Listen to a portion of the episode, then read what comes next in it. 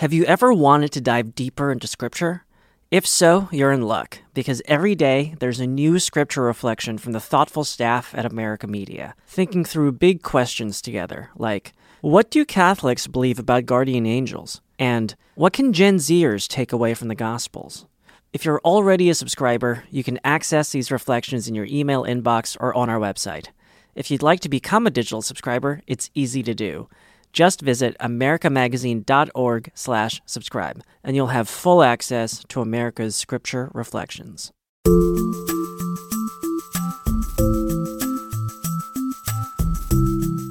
Welcome to Inside the Vatican with America Media.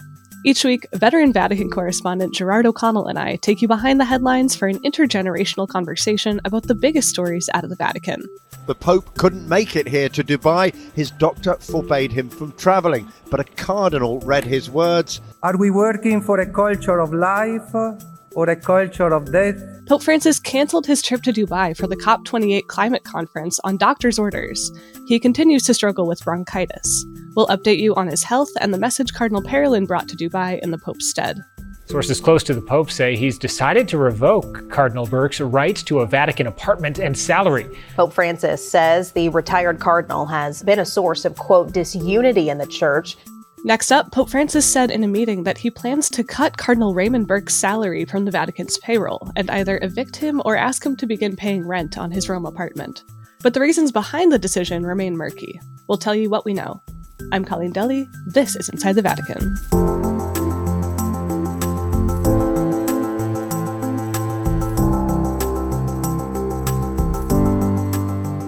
Good morning from New Orleans, Gerry. Good afternoon from a rather rainy, thundery Rome, Colleen. And rather cold. Is it cold today? Well, it's not so cold, but it has been very cold. We have had zero temperatures here in these days. Mm-hmm. And uh, it's obviously very changeable weather. The reason I ask about that is that the Pope has canceled some audiences, and it's been in part due to concerns about temperature changes. He actually canceled the trip that he was expected to make to Dubai from December 1st through 3rd for the United Nations COP28 Conference of Parties Climate Summit. This was clearly a visit he'd been looking forward to. At the start of the Synod on Synodality, he released an apostolic exhortation, Laudate Deum, which was at first reported as a sort of Laudato Si 2.0, and in the letter, he devotes significant space to talking about international cooperation on climate change and specifically about the COP28 summit, presumably in anticipation of his travel to the United Arab Emirates. But a couple days before he was due to leave, the Vatican abruptly announced that the Pope would not be making the trip due to his ongoing respiratory illness. So, Gerry, before we talk about the Pope's health and the implications of this, let's talk about the message that he wanted to send to COP28 because we know it was important to him. Cardinal Parolin gave his speech on his behalf in Dubai. What were some of the key points of that? Well, I think it's very interesting just to listen to the opening words. The Pope says, Sadly, I am unable to be present with you as I had greatly desired. We all know that he passionately wanted to be there because he felt this is a critical moment in trying to reverse the negative trends on climate change.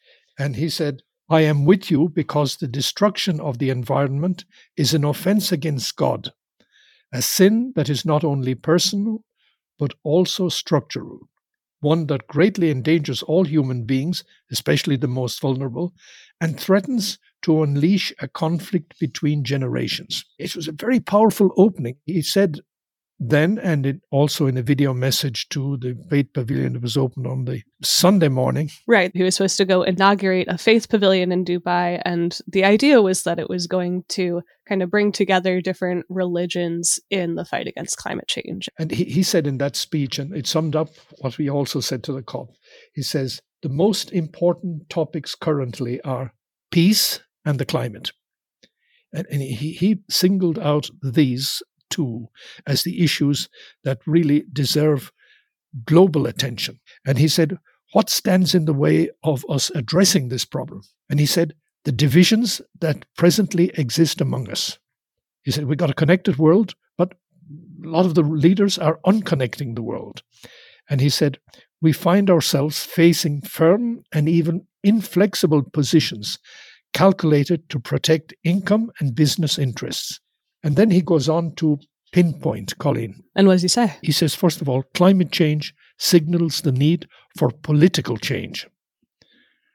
because uh, he's made very clear in many times that irrespective of all the NGOs, all of us, all the changing family styles everybody is doing, it requires political change, political decisions. And then he spelled out what those are. Four things. They need to work for energy efficiency, renewable sources, the elimination of fossil fuels, not phasing out, as some of them have been talking about in the conference. He says elimination. And fourthly, education and lifestyles that are less dependent on the latter. In other words, lifestyles that are less dependent on fossil fuels. It's a big four points. He's been extraordinarily specific, I think, in this message. Gerry, one other thing that the Pope has been a big advocate of is this loss and damage fund. Can you explain a little bit about that? Yes, the, the Pope said in his speech a lot of people are throwing the blame for the world heating on the poor and the number of people in the world. Right. This is this like overpopulation argument, which he actually refuted back in Laudato Si. He said, you know, the problem isn't that the poor are having too many children. The problem is that the wealthy are living lifestyles that are not sustainable. There's a lot of damage being done to poorer countries. They're suffering the effects of climate change, even though they have not caused it. And so there should be compensation to them to address it in their places, in their countries. And the compensation should come from the wealthier ones, those who are responsible for creating the problem in the first place. And there was some movement around this previously at COP summits, but Pope Francis called out in Laudate Deum, this apostolic exhortation at the beginning of October, that there hasn't been the follow up. People pledge money to this fund and then not give it. Yes, he, he said there's been no control mechanism, there's been no verification mechanism. But this COP 28 got off to a very good start on this specific question of loss and damage fund that they established it at the beginning. Of course, we have to wait until you know the the devil is in the details. We have to see what is there, but they have created a fund. Gerry, I want to ask you one last thing, which is the interreligious dimension of this. Obviously, remember the Pope's last visit to the UAE, to Abu Dhabi. The Pope went there because he had been working on this initiative with the Grand Imam of Al Azhar. And we know that the Grand Imam was also involved in this faith pavilion thing. Tell me about, you know, what we missed, what was supposed to happen on the interreligious frontier. We mentioned the faith pavilion. Yes, the faith pavilion. This is the kind of an historic thing. For the first time in uh, this is the 28 COP 28 conference organized by the United Nations on climate change. And for the first time ever, there's been given a big place to the role of religions. And so they have created this faith pavilion with right through day by day through the period the COP is being held.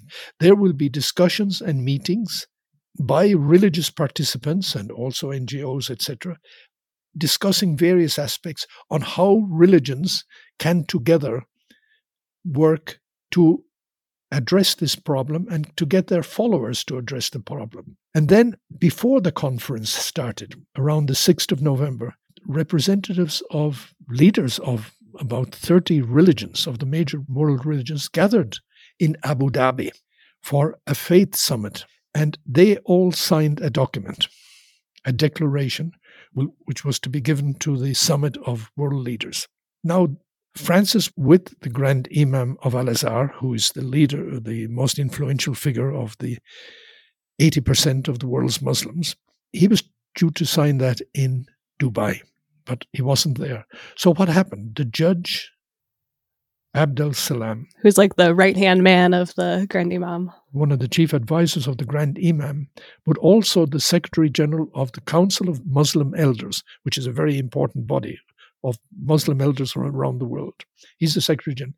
He flew from Dubai to Rome, came to meet the Pope in the Pope's apartment last Saturday, and he got he brought the document, this declaration, with him, and he got, the Pope signed it, Francis, and it was head of the Catholic Church. There was his place, there's a video of it, and then he got on the plane and took it back, and the Grand Imam signed it too, the two of them signed it, and it was given to the conference.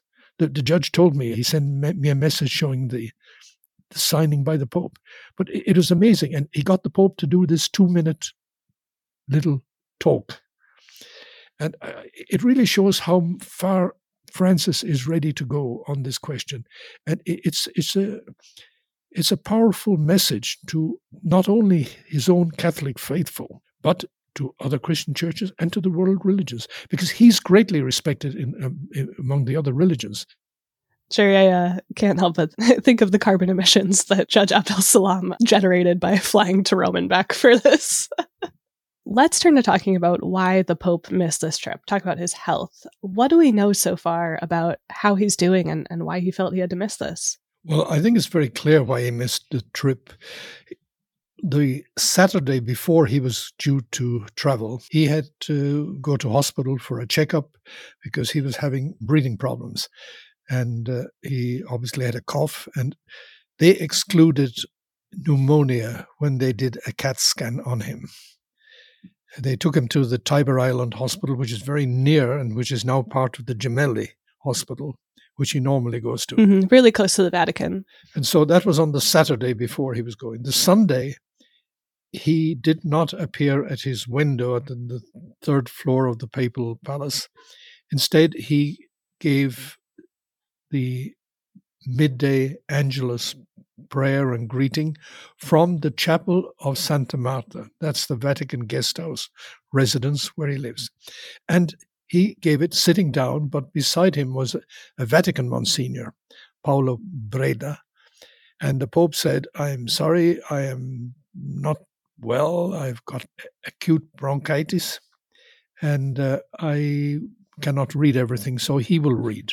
Got it. And and during that, he raised his hand and had an IV cannula in his hand. They call it a butterfly, Colleen. And the medics, some of the medics call it a butterfly. I've never heard that. A butterfly. Okay. And uh, it's for either testing, doing blood tests, or for doing intravenous uh, feed, or, for example, giving medicines, etc., like antibiotics. Right. And I believe the Vatican told us that the Pope was getting antibiotics through it. Yes. And now I understand he has finished his antibiotics. Right. The butterfly is no longer in his hand. Gerry, the Pope was in the hospital for bronchitis earlier this year, and we know that he's missing part of a lung that he had removed as a young man. Uh, how big of an issue is this? Well, it's uh, at the end of March, he ended up in the Gemelli Hospital for some days for acute bronchitis. When he was 21 years old, he was in the first year of seminary in Buenos Aires, he had to be taken to hospital. He had cysts removed from the upper lobe of his right lung. So he hasn't had a, the part of the lung removed, it's cysts removed from the lobe.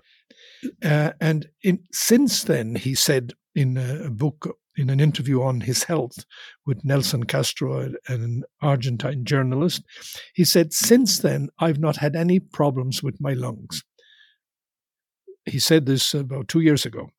And in fact, it seems that one of the lungs has actually grown slightly bigger to compensate for the problem with the other lung. But he's not had problems with lungs until this year when he had this acute bronchitis. And so the weekend before he was due to go to Dubai, when this problem reemerged, it was clear on the Sunday he wasn't able to really read the catechesis, the little homily that he reads before he recites the Angelus. But he did read the messages afterwards, in which he spoke about the need for peace, the continued peace, etc., in Gaza and, of course, in Ukraine. And then on Tuesday, we had a briefing from the Vatican press uh, director on the trip. That was Tuesday at midday. Right, as if it were going to happen. It was the whole plan for the trip. And that evening, about just seven thirty, we got the news the trip was cancelled on the doctor's orders. I had actually personally concluded on Sunday that he would not be going because I, I couldn't see how he could travel because it meant six hour flight from Rome to Dubai then he would arrive in the evening of the Friday evening. Saturday morning, he was due to give a talk at 9, 9.30 in the morning to the summit of the UN Conference on Climate. And then during the day, he was scheduled to have at least 30 bilateral meetings. That's one to one meetings. That is insane. 20 of them were with heads of state. And really, as I wrote, it would have been a heavy schedule for a person in good health. I mean, yeah, I'd be exhausted by it. And here we were going from Rome, where the temperature was at zero, to uh, Dubai, where it was hot, and then moving in out in and out of uh, air conditioned rooms. It really was uh, a recipe for disaster. It would be hard to deal with that if you have a breathing problem. Absolutely. Gerry, we've talked before about how Pope Francis does not always obey doctor's orders. Uh, he's very much a person who does not like to rest. He wants to work all the time. Why did he obey them this time? And what do we know about how he reacted to this advice from his doctors? Well, I, I think they were pretty firm with him and said, look, in your condition, it, it is folly to travel. If you, if you want to court disaster, go. I, am sure they were quite uh, tough with him. But also, we saw the following Sunday. Yeah, this past Sunday, December 3rd. We saw he couldn't even read the messages after the Angelus. That's right. He was sitting there while this Monsignor read the messages and read his catechesis. And I mean, he looked like he was about to fall asleep. And he would take these big breaths every once in a while. He, he looked tired, but I understand now that he's he's uh, recovered a little. And so it, it will take time. The, the problem with the Pope, Colleen, is very simple. Uh, rest is not in his lexicon. Exactly. He, he doesn't like, if there's a space, it has to be filled.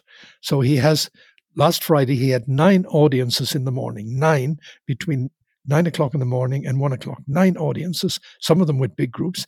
And in the afternoon, he had other private audiences. And Gerry, I mean, he turns 87 in a couple weeks. On the 17th of December, he will turn 87 and he'll be one of the oldest popes in the history of the church. That is wild.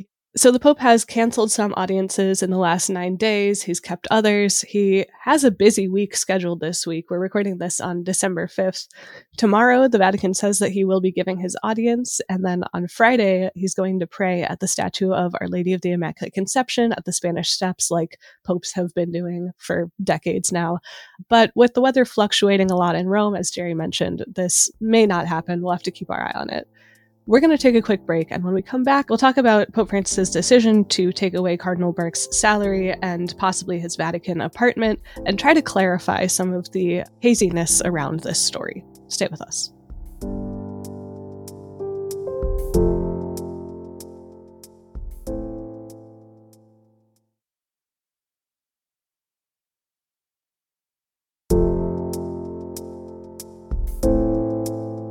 On November 20th, Pope Francis told a meeting of the heads of Vatican Curia dicasteries, that's the offices that handle the churchy stuff in the Vatican rather than the city state stuff, that one of his most vocal critics, U.S. Cardinal Raymond Burke, would no longer receive a paycheck from the Vatican or have the rent for his 4,000 square foot apartment in Rome subsidized by the Vatican.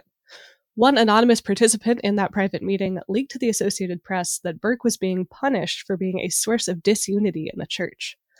Now, the measures against Burke and the recent removal of Francis critic Bishop Joseph Strickland in Tyler, Texas, quote, appears to be a new phase in the pontificate, the AP said. The AP added that this reform minded period seems to have accelerated with the arrival in September of Francis's hand picked new doctrine czar, Argentine Cardinal Victor Fernandez.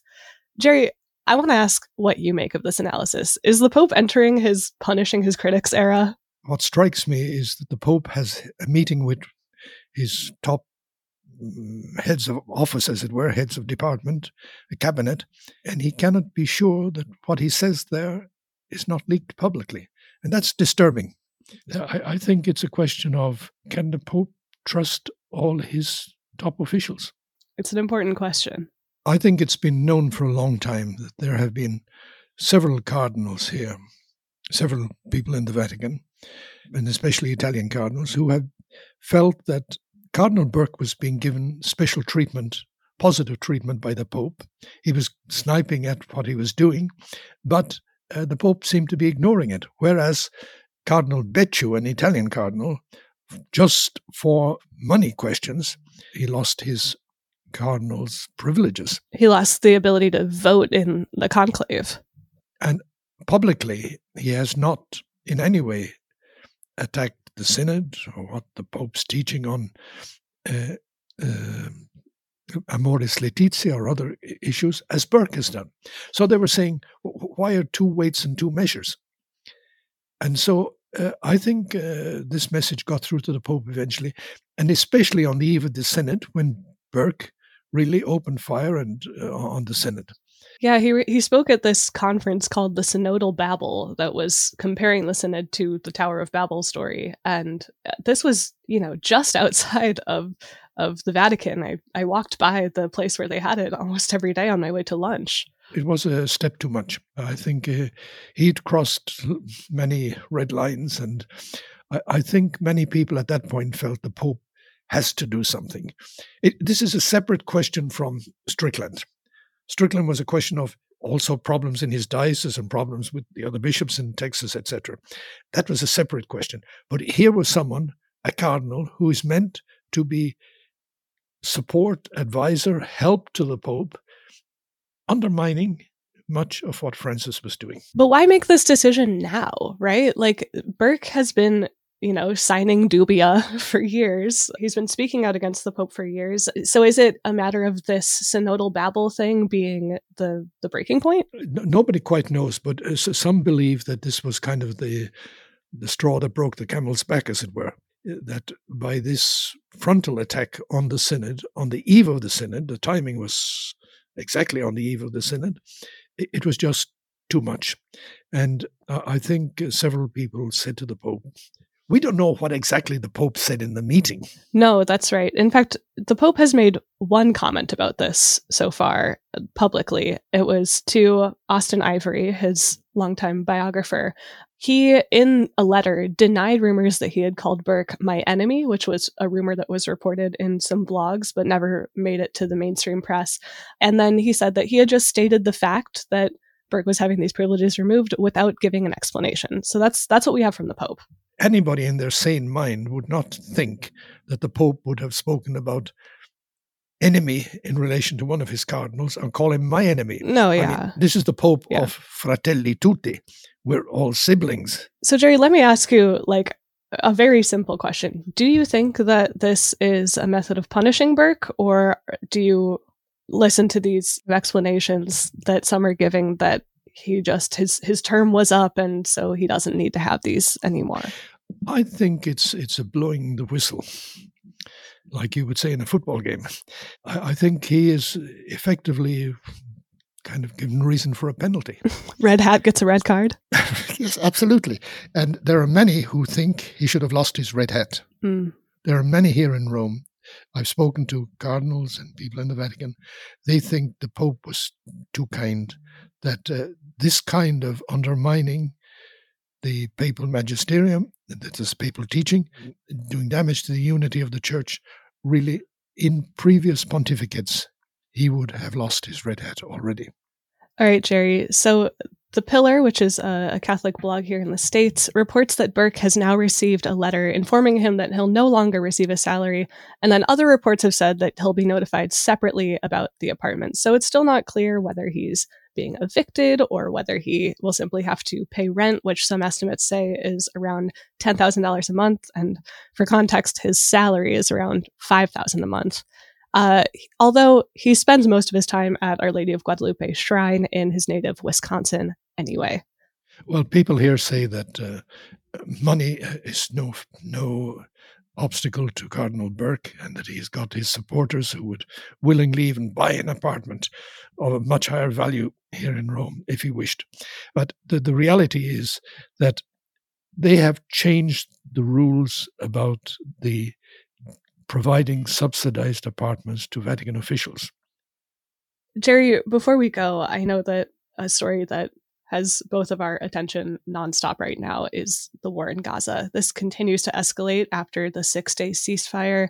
The IDF, Israeli Defense Forces, have now advanced into southern Gaza, and they've told Gazans via leaflets dropped from the air to flee to a largely desert region now when there's already a shortage of water. Despite his sickness, Pope Francis has continued to press for peace. What do we know about what he's been saying? Well, the Pope, first of all, is daily in contact with the little Catholic community in Gaza. He's also frequently in contact with uh, Cardinal Pizzaballa and with other people. Uh, he is very well informed of what's happening. He's deeply disturbed by what's happening. We know that uh, early on, 22nd of October, he phoned President Biden. He, he wanted him to act to bring about a ceasefire. It didn't happen. He also, in the last week of uh, October, he spoke to the Israeli President Herzog. And he said to, in the conversation, the Herzog was defending what Israel was doing, and the Pope said, referring to what happened on the October 7, you don't respond to terror with more terror. And it was a very strong statement. And the Pope is now calling for another ceasefire after having called for the first. So he called on Sunday for a new ceasefire agreement and then the search for paths to peace. He wants this war to stop. So even with his illness, his limited energy, his limited voice right now, he's still trying to push for peace. His heart is torn between what's happened in Ukraine and what's happening here in Gaza. And remember, Colleen, as a young Jesuit, he was trapped in Jerusalem in one of the wars, I think in 1973. Mm, so it's close to his heart for that reason. He knows what war is. All right, Gerry, that does it for this week. Thank you so much for taking the time to talk with me. I appreciate it. And I will chat with you again soon. Thank you, Colleen. There's always so much to talk about, and it's great to chat with you.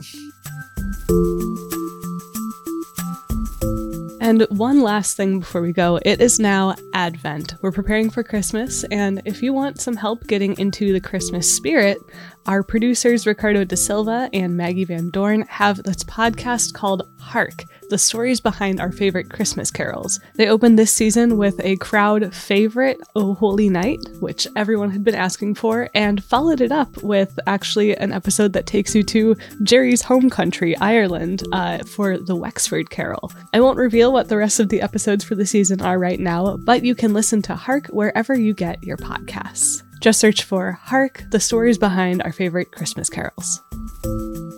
Inside the Vatican is a production of America Media. This episode was produced by Ricardo da Silva. Production assistance from Delaney Coyne. Kevin Christopher Robles is our audio engineer. Our executive producer is Sebastian Gomes. To keep up with the latest news out of the Vatican, please follow us on X at INSDE Vatican Pod. That's inside without the second I, Vatican Pod. You can also follow me on X and Instagram at Colleen Dulle, that's C O L L E E N D U L L E, and you can follow Gerry on X at Gerry O Rome, that's G E R R Y O R O M E. Please consider becoming a digital subscriber to America Media. Just click on the link in our show notes. It's easy to do, and it's the best way to support our work here on Inside the Vatican. And if you have a little time to spare, please leave us a review on Apple Podcasts or your favorite podcast app. For America Media with Gerard O'Connell, I'm your host and producer, Colleen Dulle. We'll see you next time.